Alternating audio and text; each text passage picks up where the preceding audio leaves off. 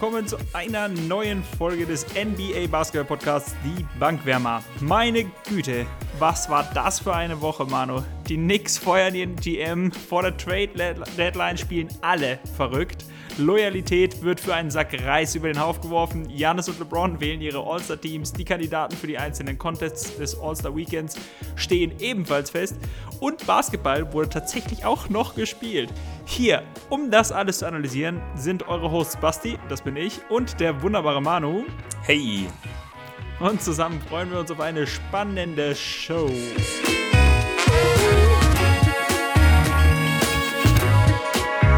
Ja, natürlich werden diese ganzen Themen viel zu viel, um das alles irgendwie mit euch zu diskutieren und analysieren. Deswegen haben Manu und ich uns gedacht, machen wir doch einfach ein Trade Deadline Stammtisch heute Abend. Manu und ich haben uns ein Bier aufgemacht und haben uns gedacht, lass uns doch einfach mal diese ganzen Trades durchsprechen, oder? Ja, ich denke, das ist am, einfach, am einfachsten. Genau, für euch bereit haben wir dann hoffentlich, wenn wir es auf die Reihe kriegen, Mitte der Woche noch vor dem All-Star Weekend eine Sonderfolge speziell zum All-Star Weekend. Dort besprechen wir dann alle Details zu den Drafts von Janis und LeBron und natürlich diskutieren wir auch die einzelnen Kandidaten, sagen euch unsere Picks für die einzelnen Gewinner der Contests und werden alles weitere dort dann analysieren. Heute geht es natürlich um die Spiele der letzten Woche und auch um die Trade Deadline und darum natürlich vor allem. Ja, wir gehen kurz auf die Spiele ein von letzter Woche. Manu, angefangen hat alles mit dem Spiel der Pelicans gegen die Rockets. Die Rockets haben das gewonnen, 117 zu 109. Bei den Pelicans hat Ingram 28 Punkte und 12 Rebounds gemacht. Williamson hatte auch ein gutes Spiel mit 21 Punkten und 10 Rebounds. Harden war bei 40 und 10. Am Ende gibt es eigentlich nicht so viel zu, zu sagen. Ich meine, die Pelicans haben äh, mit einem Punkt noch geführt, als sie ins vierte Viertel reingegangen sind, haben es dann leider noch aus der Hand gegeben. Ich hätte es ihnen gegönnt, wenn sie das gewinnen. Wie siehst du das? Ja, ich auch. Grundsätzlich finde ich, haben sie eigentlich ganz schön gespielt auch. Ich habe mir das Spiel auch angeschaut. Und ja, ich, ich finde, sie hätten es irgendwo schon verdient. Vor allem, weil es halt auch wieder, also es war eine schöne Teamleistung halt einfach. Es haben ja auch sechs Spieler zweistellig gescored bei ihnen. Das fand ich ganz gut. Ausgeglichenes Scoring, ja, ist schön zu sehen. Ja. Ähm, das Einzige, was ich wirklich sagen muss, was mir auch ein bisschen zu denken gibt, ist die Defense von Zion Williamson. Ich weiß, Defense wird sowieso eher klein geschrieben in der NBA, aber ich weiß nicht, wenn halt ein PJ Tucker einfach mal an ihm vorbeiziehen kann und er dann, also PJ Tucker dann einen Foul sieht, das finde ich ein bisschen bitter. Ich finde, das darf eigentlich nicht sein. Dafür, dass er so athletisch ist. Ja. Aber das muss man halt auch sagen, Kobe und LeBron kamen auch nicht als gute Verteidiger in die Liga und haben sich dann den Arsch aufgerissen, um gut Verteidiger zu werden. Von daher denke ich, muss man das einfach mal abwarten, wie sich das entwickelt. Die körperlichen Voraussetzungen, um ein guter Verteidiger zu sein, hätte er sicher. Dass er ein Rebound-Monster ist, brauchen wir überhaupt nicht in Frage stellen. Vor allem offensiv. Ich Genau. Ich denke, er könnte auch in der Defensive eigentlich zu so einer Art Rim Protector wirklich werden. Und ich meine, diese klassischen Center, wie ein Andre Drummond, auf den wir später in dieser Folge natürlich auch noch zu sprechen kommen, hätte durchaus ein Problem gegen ihn. Ich weiß gar nicht, ob er so ein Rim Protector werden würde. Was denke ich, seine theoretisch seine stärkste, seine größte Stärke ist in der Defense ist, dass er wirklich alles switchen kann. Er kann Guards verteidigen, weil er schnell genug ist, und er kann Big Men verteidigen, weil er schwer genug ist. Rim Protector finde ich immer ganz schwer zu sagen, weil er dann natürlich auch Gefahr läuft, relativ schnell Fouls zu bekommen, weil er dann natürlich ähm, relativ viel springen muss. Das stimmt, mm. aber ich finde, gerade dadurch, dass sein zweiter Sprung so gut ist, kann er das relativ schnell aus dem Stand relativ hoch kommen und dann mm. an ihm, weil er ja auch so eine breite Masse hat, vorbeizukommen mit einem Dank, stelle ich mir schwer vor. Ja, das stimmt. Aber wir werden das sehen. Ja. Lass uns gleich weitermachen mit dem nächsten Spiel. Da hat am genau. Dienstag Portland gegen Denver gespielt. Das Spiel war eigentlich relativ uninteressant. Denver hat genau. Portland aus der Halle geschossen. 127 zu 99 ist das Spiel ausgegangen. Lillard hatte auch nur 21 Punkte. Es war generell für die Portland Trailblazers einfach ein gebrauchter Abend. Jokic ja. hatte ein gutes Spiel mit 29, 13, 9. Viel Aber deswegen, genau, deswegen würde ich gar nicht so sehr auf das Spiel eingehen, sondern auf ähm, das Spiel am Freitag zwischen Portland und Utah. Wie und dem äh, plus drei für Utah. Mhm. Und viel brisanter nämlich dort. Am Ende gab es einen offensichtlichen Call, den die Referees mal wieder verpasst haben. Und das in den letzten zwei Minuten, wo man sogar ja ein Review ohne Probleme machen kann. Das fand ich schon wirklich bitter. Was ist denn genau passiert? Erklär mal, was da so Also erst, ist. es war ja, es war ja, ähm, die Utah Jazz waren ja plus zwei Und dann hat eine theoretisch Portland den letzten Angriff. Lillard zieht rein zum Korb, will ihn übers Brett reinmachen, geht gegens Brett. Rudy Gobert schlägt ihn, nachdem er gegen das Brett gegangen ist, nochmal drauf, was man nicht darf. Das ist Goaltending. Und es wäre dann theoretisch durchaus möglich, in die, durchaus möglicherweise in die Overtime gegangen. Aber die Refs haben den Call nicht gegeben. Wirklich offensichtlich, also man sieht es. Jeder, jeder sieht es, dass der Ball zuerst am Brett war, bevor Rudy Gobert ihn geblockt hat. Sein einziger Block im Spiel. Und die, die Refs haben es halt einfach verpasst und dadurch hat Portland das Spiel verloren. Das ist jetzt natürlich eine ganz schön heikle Situation, weil es auch einfach der entscheidende Korb gewesen wäre zum Ausgleich.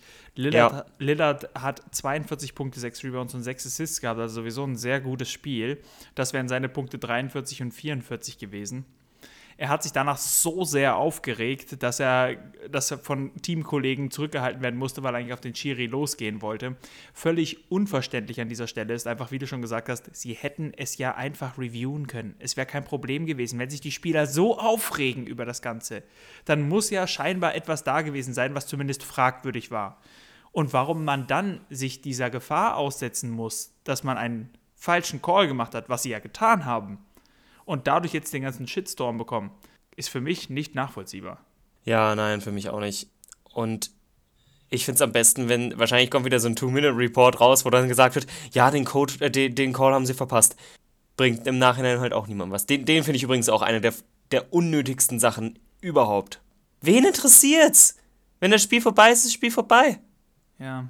Einfach dann noch Aber so und, zu admitten, dass da irgendwas ja, genau. War, was, was, bringt das? das, das ja, das bringt ne? nur noch mehr Hate gegen die Referees. Aber anderes Thema. Ich finde vor allem auch, dann könnten sie den ja auch ähm, unter Verschluss halten. Sie müssten das ja nicht öffentlich machen, diesen Two-Minute-Report, sondern sie könnten genau. ihn auch unter Verschluss halten und einfach für sich zu Lehrzwecken nehmen. Leute, da habt ihr irgendwie Mist gebaut oder da müsst ihr das und ja, das total. machen. Oder, ne? Aber egal, gut, wie du sagst, anderes Thema. Das letzte Spiel war das Spiel der Rockets gegen die Lakers. Das haben die Rockets am Donnerstag gewonnen mit 121 zu 111. Davis war bei den Lakers Topscorer mit 32 Punkten und 13 Rebounds. LeBron hat fast ein Triple-Double aufgelegt mit 18, 9, 15. Westbrook war Topscorer bei den Rockets mit 41 Punkten und 8 Rebounds. Und Covington hatte sein erstes Spiel. Robert Covington, getradet worden von Minnesota Timberwolves, gehen wir gleich auch noch genauer drauf ein hat sein erstes Spiel gemacht eben und 14 Punkte und 8 Rebounds aufgelegt. Manu, denkst du, dieses Spiel könnte ein erster Fingerzeig auf die Playoffs sein? Inwiefern? Dass, wenn diese beiden Teams aufeinandertreffen, dass die Rockets möglicherweise das bessere Team sind. Nein. Die Rockets gehen jetzt, ja, gehen all out, buchstäblich, weil sie haben ja keine wirklich, sie haben zwar noch zwei Big Men, aber die spielen nicht in Tyson Chandler und äh, Isaiah Hartenstein von, ja, und der Rest sich halt, ich glaube, Robert Covington ist jetzt der größte Spieler mit, ich glaube, 6 foot 7, was circa 2 Meter 3 ist, glaube ich. Vielleicht nicht mal 2 Meter 3. Aber auf jeden Fall, das, das funktioniert, wenn du triffst, ja, funktioniert das gut, keine Frage. Und ich denke, für sie war dieser Sieg direkt nach der Trade Deadline auch perfekt. Das war so ein perfektes Beispiel. Hey, ja, es hat funktioniert. letztendlich haben auch die Rockets in, in diesem Setup gegen die Pelicans gewonnen. Was halt ein Problem ist, wenn man nicht trifft. Oder nur schlecht trifft. Und dann macht man auf einmal nur noch 91 Punkte und verliert mit fast 40 Punkten gegen die Phoenix Suns. Und das ist halt sehr bezeichnend. Das darf halt nicht passieren. Und das ist halt das Ding. Da hat, da hat ähm, auch Westbrook nicht gespielt, das stimmt schon. Aber ansonsten kam halt auf den ganzen anderen Spielern halt nichts. Und also, ich denke, wenn es zu einer Playoff-Serie kommen würde, dann würde das vielleicht nicht klar an die Lakers gehen, aber definitiv an die Lakers gehen. Ja, und damit sind wir eigentlich schon komplett im Trading-Thema auch drin. Und zwar würde ich jetzt einfach sagen, gehen wir die einzelnen Trades doch einfach mal durch und legen los mit dem Trade, der eigentlich alles angestoßen hat. Das war der Trade mit den vier Teams zwischen Atlanta, Denver, Houston und Minnesota.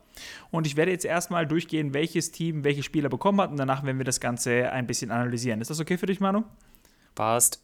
Super. Also, los ging es mit Atlanta. Die haben Clint Capella und Nene bekommen von den Houston Rockets. Dann ging es weiter mit Denver, die Kaita Bartes Diop, Gerald Green, Jabars Napier und Noah Wonley bekommen haben. Genauso wie ein First-Round-Pick von Houston im Jahr 2020. Houston hat bekommen Jordan Bell, Robert Covington und Golden States 2024 Second-Round-Pick was so ziemlich der randomste Pick überhaupt ist eigentlich. Und Minnesota hat noch bekommen Malik Beasley, Juan Hernan Gomez, Evan Turner, Jared Vanderbilt und Brooklyns 2020 First Round Pick, der Lottery Protected ist. Manu, wir legen jetzt gleich erstmal mit Atlanta los. Das war natürlich für sie ein Trade, der ähm, richtungsweisend sein könnte. Sie haben Clint Capella und Nene bekommen. Wie siehst du die ganze Situation jetzt für Für Atlanta, Atlanta eher positiv, muss ich sagen. Ich denke, äh, Clint Capella wird da gut theoretisch ins System passen. Ich denke, er ist ein guter Pick-and-Roll-Partner für Trey Young. Und ich denke, dass Collins, sein Wurf ist gut genug, dass er ohne Probleme einfach als Stretch-Vierer spielen kann und gleichzeitig trotzdem noch genügend Platz hat zum Drive. Ich glaube nicht, dass Clint Capella sie jetzt auf ein anderes Level heben wird. Ich glaube nicht, dass, dass das fehlende Puzzleteil ist, so nach dem Motto.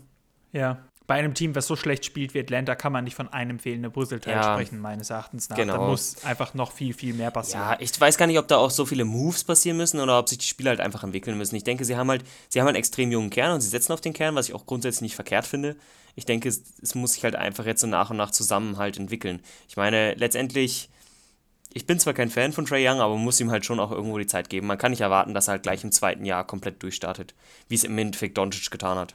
Also vor allem die Zahlen von Trey Young sind ja sehr gut, aber dass er halt auch in einem Gewinnerteam diese Zahlen auflegt. Also diese Gewinnermentalität muss halt da sein. Und wie gesagt, er hat halt auch lange nicht so viele erfahrene Spieler um sich herum wie Doncic bei den Mavs. Weiter ging es mit Denver. Die haben Kaita, Bartes Diop, Jared Green, Travis Napier, Noah Wonley und Houstons 2020 First Round Pick bekommen, haben dafür abgegeben, unter anderem Malik Beasley und Juan Hernan Gomez. Wie passt das alles zusammen für Denver? Warum hat denn Denver das gemacht jetzt? Ich glaube, um diesen Lockjam vor, äh, auf den großen Positionen ein bisschen rauszukriegen. Malik Beasley war sozusagen jemand, der dann dabei unter die Räder kam. Wollte gerade sagen, weil der ist ja eigentlich ein ganz guter Shooter. Ja, und ich glaube vor allem ein guter Verteidiger. Und ja, ich denke, Juan Hernan Gomez, ja, der war halt einfach über. Ich denke, das wollten sie einfach loswerden. Außerdem war Hernan Gomez, so wie ich das verstanden habe, auch unzufrieden ja, mit seiner ja. Spielzeit. Er wollte mehr spielen. Er hofft sich jetzt natürlich bei Minnesota mehr Spielzeit. Ob er die dort bekommt, bin ich gespannt. Mhm das muss man ja auch mal kurz erwähnen, zu Minnesota sind insgesamt, glaube ich, sechs neue Spieler gekommen. Ja, es ist einfach ein Wahnsinn. Minnesota war extrem aktiv. Sie waren auch noch in einem anderen Trade maßgeblich beteiligt. Da werden wir gleich auch noch drauf eingehen. Halten wir uns nicht zu lange bei diesen beiden Teams auf, denn natürlich ging es bei diesem ganzen, bei dieser ganzen Sache eigentlich auch für Houston vor allem um Robert Covington. Houston ja. hat Jordan Bell und Robert Covington bekommen, genauso wie eben diesen 2024 Second Round Pick. Robert Covington. Meinst du, Robert Covington ist tatsächlich das fehlende Puzzleteil für Houston? Denn ich denke, in diesem Fall kann man davon sprechen, um die Saison doch noch zu einer erfolgreichen zu machen und dabei Clint Capella abzugeben tatsächlich. Ja, ich hatte jetzt letztens eine interessante Statistik gesehen, wie der Abstieg sozusagen war von Clint Capellas Nutzen bei den Rockets. Sie waren irgendwie vor vier Jahren noch siebter bei äh, der Anzahl an Pick and Rolls. Das habe ich auch gesehen. Und Statistik, jetzt ja. mittlerweile sind sie 30. Genau das habe ich auch gesehen. Und ja. das ist halt, und das ging halt nach und nach zurück. Und von daher, also Clint Capella war halt einfach unnötig, was ist unnötig, aber war jetzt überflüssig geworden mit der Zeit. Und Robert Covington hoffen, erhoffen sich halt, denke ich, einen zusätzlich guten Flügelverteidiger, beziehungsweise der mehrere Positionen verteidigen kann und der zusätzlich halt auch noch shooten kann, weil das ist halt ihr Ding. Sie sagen jetzt, alles klar, wir setzen alles drauf und ballern einfach nur noch vom Dreier. Und ich ja, glaube, ich mein, das ist halt, ich glaube, das ist halt wirklich schwer zu sagen, ob es funktioniert oder nicht. Ich denke, was halt besonders schwer wird, eigentlich, ich denke gar nicht, dass Capella jetzt irgendwie offensiv so schwer zu ersetzen sein wird. Mit Covington haben sie da sicherlich jetzt ein besseres Line-up. Ja, sie haben halt sehr, sie, sie spielen jetzt halt anders. Genau. Die Sache ist nur, defensiv, glaube ich, wird es schwer sein, ihn zu ersetzen. An Size fehlt es ihnen ja jetzt ungemein. Ich weiß, sie haben in einem späteren Trade jetzt auch noch Bruno Caboclo, glaube ich, wenn ich es richtig weiß. Ja, der wird aber auch nicht spielen, der wird wahrscheinlich ihn lassen oder so. Genau. Ich denke nicht, dass das jetzt richtungsweisend sein wird. Sie spielen mit PJ Tucker am Center. PJ Tucker ist 6 foot 5. 6 foot 5, das ist nicht mal 2 Meter groß, wenn ich das richtig weiß. Mhm. Hey, Charles Barkley. ja, okay, gut, gebe ich dir recht. Und wir wissen beide, dass PJ Tucker natürlich auch einfach ein Biest ist in der Defense und durchaus auch große Leute verteidigen kann und das auch schon getan hat. Der Gedanke von Daryl Morey, dem äh, dem GM von den Rockets muss ja einfach gewesen sein, okay, wisst ihr was? Dann geben wir halt in der Defense ein paar mehr Punkte ab, aber wir werden in der Offense 150 Punkte scoren. Das heißt also, wenn ihr es schafft, unsere 150 Punkte zu outscoren well done. Dann gehört euch der Sieg, ja. Aber ich meine, eine andere, ein anderer Gedankengang kann er bei ihm einfach nicht gewesen sein, oder? Ja, vermutlich. Also, aber ich denke, das ist sowieso, das ist allgemein. Du gewinnst nicht, mit, die Rockets gewinnen nicht, weil sie Defense spielen, aber das halt schon die ganzen Jahre nicht, seit Harden dort ist. Das ist nicht, das ist nicht ihr Ziel, glaube ich. Sie wollen halt über die Offense Spiele gewinnen. Ich glaube halt nicht, dass man damit eine Meisterschaft, Meisterschaft halt gewinnt. Aber wer ist denn für dich der Gewinner dieser Trades? Atlanta, Denver, Houston oder Minnesota? Ja, ist ganz schwer zu sagen. Mal davon abgesehen, was bringt der Trade Minnesota? Also ich meine, ja, sie haben einen 2020 First-Round-Pick bekommen. Das, das war es halt. Das war's halt. Ich denke, für sie ging alles um diesen 2020 First-Round-Pick. Ja, ich, ich, glaub, ich glaube auch. Juan Hernan Gomez, die können es nicht gewesen sein. Sie und Robert Covington haben sie abgegeben. Warum geben sie Robert Covington ab? Sie hatten im Prinzip keinen Grund, außer dass sie vielleicht für die Zukunft wieder mehr planen wollen und dadurch eben jetzt einen Pick acquired haben. Aber abgesehen davon. Ich glaube, sie wollen einfach nur damit äh, beziehungsweise, ich glaube, das war halt auch noch in dieser Phase, wo sie noch nicht wussten, wie sie D'Angelo Russell bekommen und einfach mal Picks akquiriert haben, um ein mögliches Paket zu schnüren für Golden State. Weil sie wollten D'Angelo Russell haben, das war damals schon bekannt. Und ja, das war ihr einziges Ziel. Und ich denke, Denver hat sich da einfach eingebaut, weil sie vermutlich irgendwas brauchten, um diese ganzen Gehaltssachen anzupassen und Denver hat seine Chance gesehen, ein, zwei Spiele loszuwerden. Also ich denke, dass da, ich finde es ganz schwer. Also ich denke schon irgendwo, dass äh, Atlanta ein Gewinner ist, aber so richtig Gewinner, Verlierer, ich denke mir im Endeffekt, wahrscheinlich sind Houston und Atlanta die Gewinner, weil sie genau das bekommen haben, was sie wollten. Und den größten Impact haben. Ich denke auch, Atlanta hat es geschafft, einen Spieler zu bekommen, eines ähm, nicht Topstars, aber vielleicht eines Borderline All-Stars mit Capella. Ja, zumindest wenn Capella eben eingesetzt wird zu seinen besten Qualitäten. Und ich denke, dass sie dadurch eben durchaus für mich als Gewinner hier raus hervorgehen können. Außerdem haben sie Trey Young bis zu einem gewissen Grad zufriedengestellt, dass er jetzt einen Center an die Seite bekommt, der aus dem Pick and Roll stark ist, der in der Defense stark ist und möglicherweise seine Schwächen ausgleicht. Also ich denke, Atlanta könnte hier bis zu gewissen Grad als Sieger hervorgehen aus dem Trade. Houston hat bestimmt auch einen guten Job gemacht mit dem Trade, wenn man jetzt einfach von Covington absieht, äh, von, von, von Covington ausgeht und davon absieht, dass sie jetzt eben Small Ball spielen. Sobald aber, PJ Tucker sich verletzt, haben sie ein Problem. Aber Clint Capella Borderline All-Star? Wenn Clint Capella zu seinen besten Qualitäten spielt, kann man, finde ich, sagen, Clint Capella kann ein Borderline All-Star sein. Glaubst du wirklich, dass er jemals als, als All-Star ausgewählt werden könnte? Zum jetzigen Zeitpunkt nicht. Zum jetzigen Zeitpunkt nicht, aber ich denke, dass er durchaus in vergangenen Jahren mit seinen Stats einer sein kann, der da reinrutschen kann. Er hat öfter mal Spiele, wo er 2020 auflegt. Aber er ist ja, er ist ja nicht, er ist ja niemals ein so ein Focal Point irgendwo. Aber Nö, das er ist ja nicht, mal die Third ist, Banana in irgendeinem Team. Aber ist, naja, bei Houston war das ja schon. Ja. Okay, es bietet also noch äh, Stoff zum Diskutieren.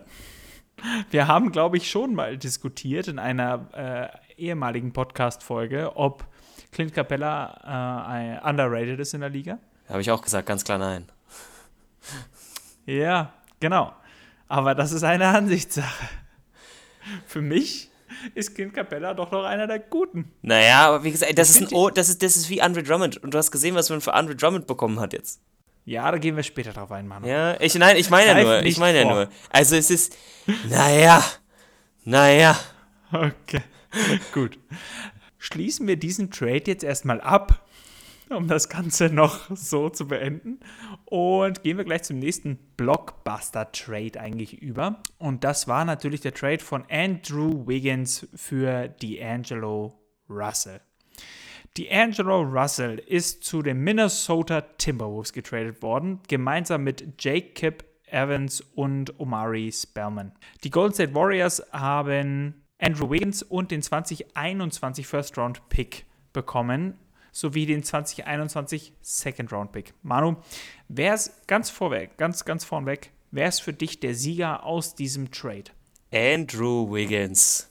Okay, du gehst gar nicht auf Team, sondern du gehst ja, auf Spieler. Doch. Also.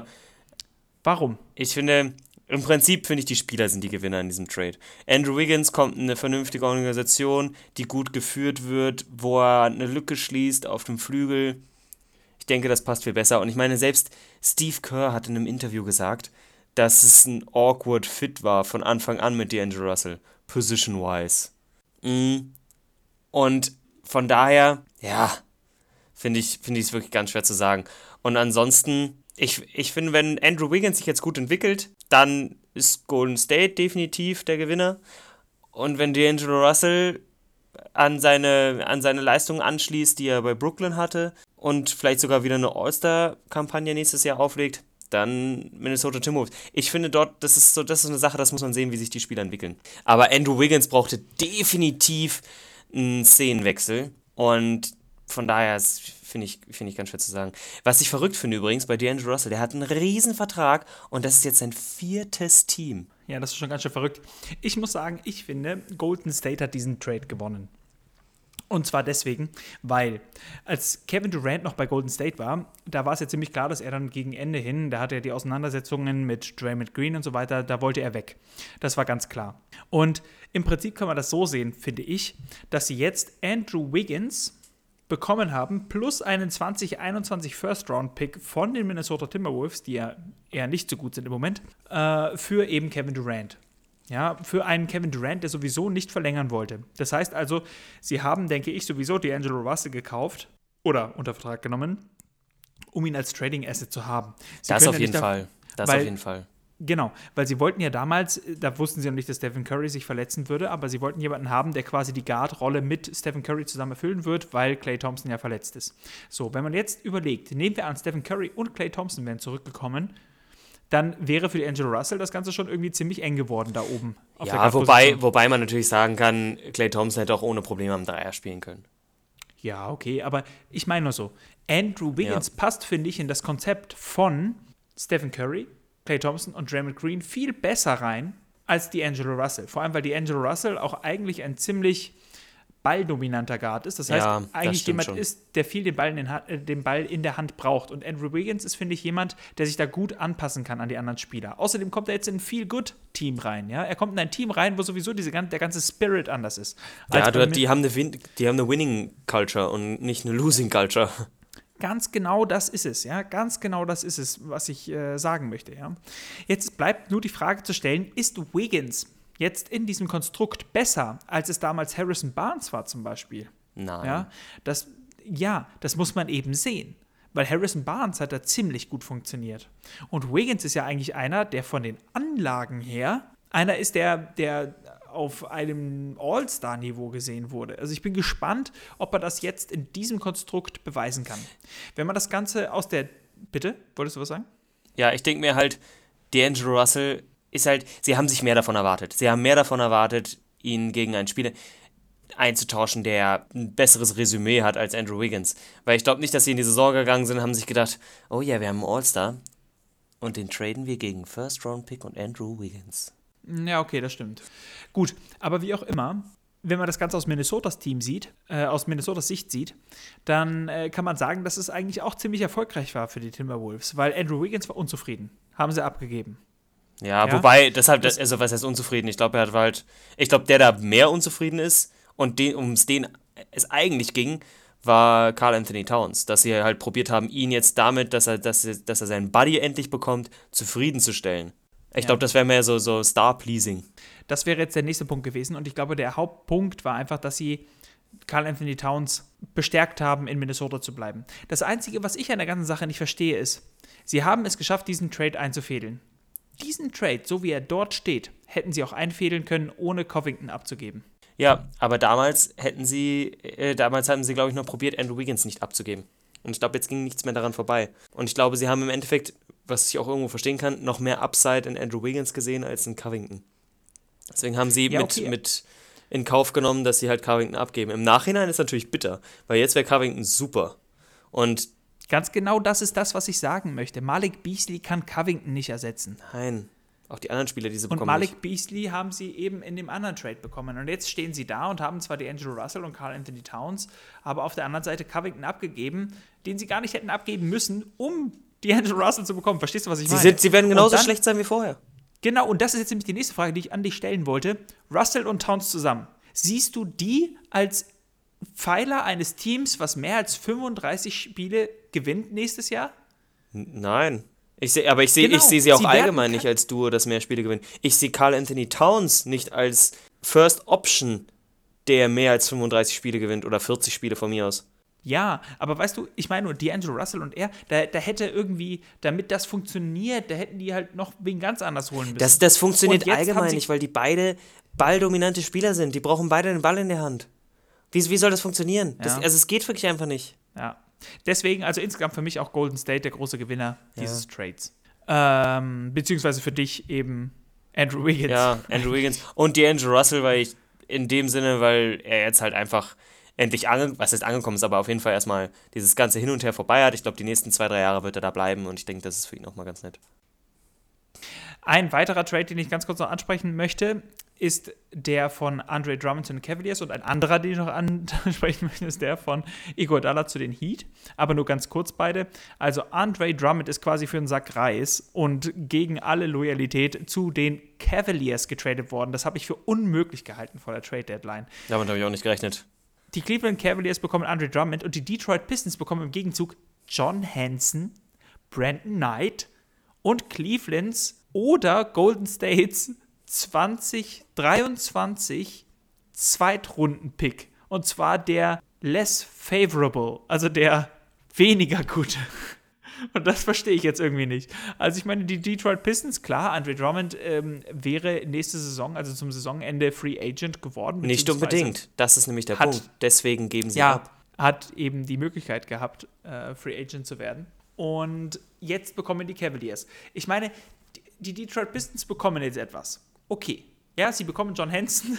Nein, nein, Knight. aber darum geht es ja gar nicht. Weil Brandon Knight und John Henson sind definitiv nächstes Jahr nicht mehr unter Vertrag. Ja, okay. Und Andre, Andre Drummond hatte eine Spieleroption. Und sie wollten diese Spieleroption nicht haben. Sie wollten ihn um allen Umständen loswerden. Weil er ihnen das nicht wert ist. Und das finde ich ziemlich krass. Weil, ja, ja, ja genau. er ist halt erst so ein Oldschool Center, aber ja, der ist ja trotzdem nicht schlecht. Der ist unter Umständen der beste Rebounder der ganzen Liga. Kann man übrigens Clint Capella auch wieder mit dazu werfen. Ja. aber, um, aber das ist ja genau das, was ich meine, Manu.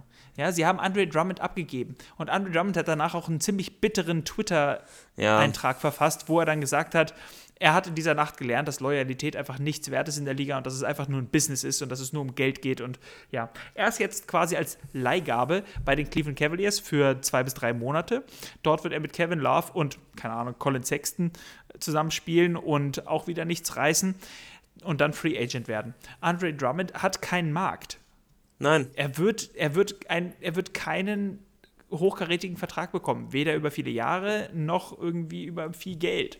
Dieser Trade hat, finde ich, also auch weder für Cleveland Sinn gemacht, noch für Detroit so richtig Sinn gemacht. Ich finde für niemanden. Ich glaube, Cleveland hat sich gedacht, okay, wir holen Andre Drummond, weil wenn du die Chance hast, ihn zu bekommen, nimmt man ihn halt so nach dem Motto.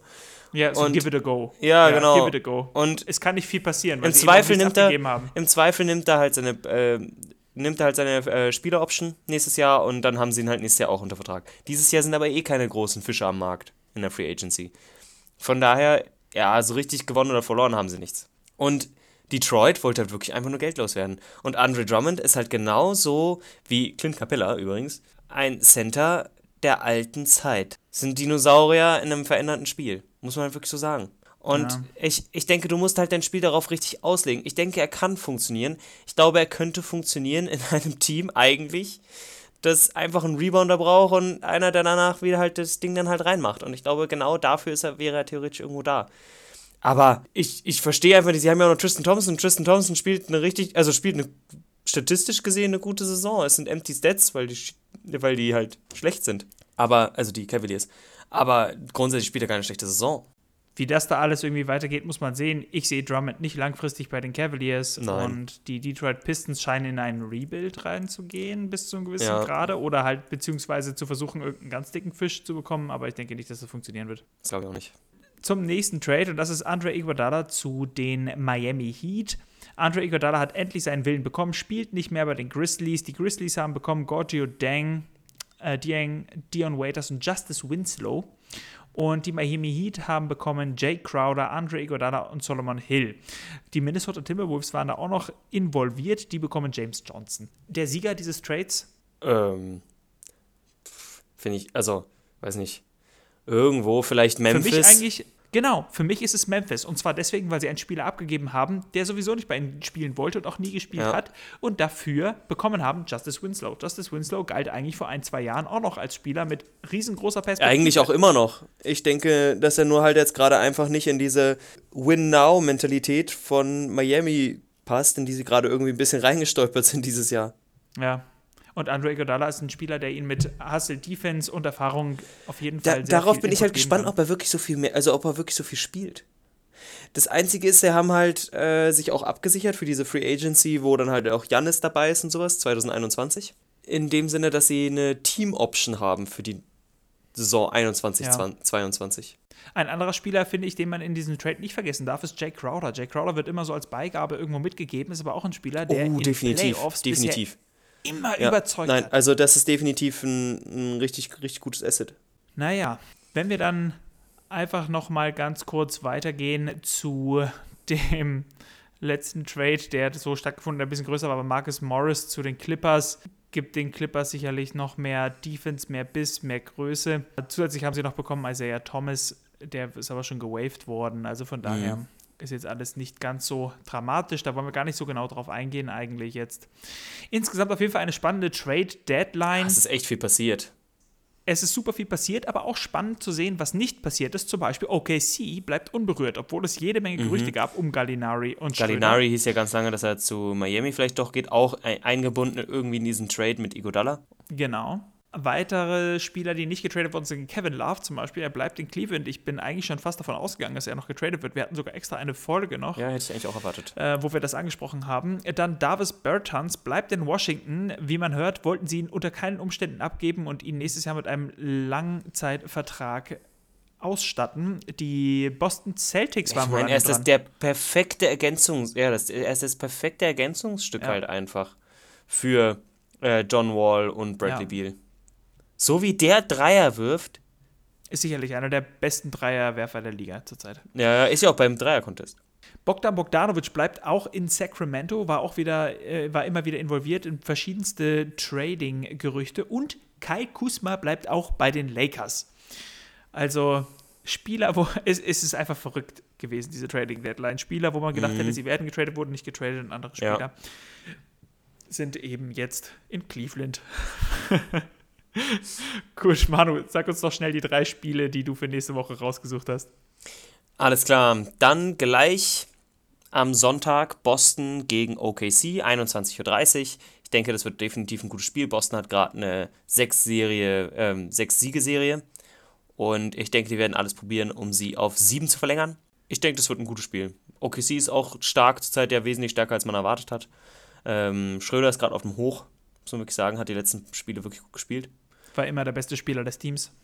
Ja, oder auf jeden Fall einer der besten Spieler. Und ja, also auf jeden Fall top. Und Jason Tatum liegt auch ganz schön ordentlich los. Hat ja auch im letzten Spiel 7-3 geworfen.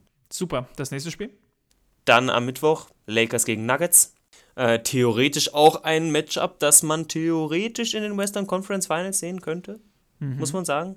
Mhm. Also Denver ist definitiv für mich auch ein Kandidat, die das schaffen könnten. Auf jeden Fall. Und dann am Donnerstag gleich, das, das ist ja der letzte Spieltag diese Woche, bevor das All-Star-Weekend losgeht. Ja. Clippers gegen Boston. Beides sehr starke Teams, beides unter den Top 3 in ihrer jeweiligen Conference und haben zurzeit auf jeden Fall den gleichen Rekord. Kann sich bis dahin natürlich noch ändern. Kann man gleich wieder die Frage stellen: Osten, Westen, was ist die bessere Conference? Muss man ja, es ist halt, also ich finde, das ist, ich finde es da wirklich ganz schwer zu sagen, weil, also bis zu einem bestimmten Punkt, ich denke, die Top-Teams sind, geben sich, also nehmen sich nicht viel. Ja. Ich denke, danach gibt es halt einen höheren, ab Position 7 gibt es halt einen riesigen Abfall in, in, im Qualität. Osten. Ja, genau, in Qualität im, im Osten. Ja. Im Gegensatz halt zum Westen, wo man bei man halt auch sagen muss, dort ist halt ab Platz 8 der Abfall. Möchtest du sonst noch irgendwas in dieser verrückten Woche unseren Hörern mit auf den Weg geben? Nein, ich wünsche euch nur viel Spaß bei der nächsten Woche und hört wieder rein. Ja, also wie gesagt, wir werden auf jeden Fall versuchen, am Mittwoch noch eine Folge für euch zu veröffentlichen mit allen Infos zum All-Star Weekend und wir diskutieren natürlich auch nochmal die äh, All-Star Draft Und ansonsten, wie immer, wenn ihr irgendwelche Fragen oder Anregungen habt, vergesst nicht, uns eine Bewertung oder ein Like dazulassen auf Facebook oder Instagram und natürlich bei Twitter.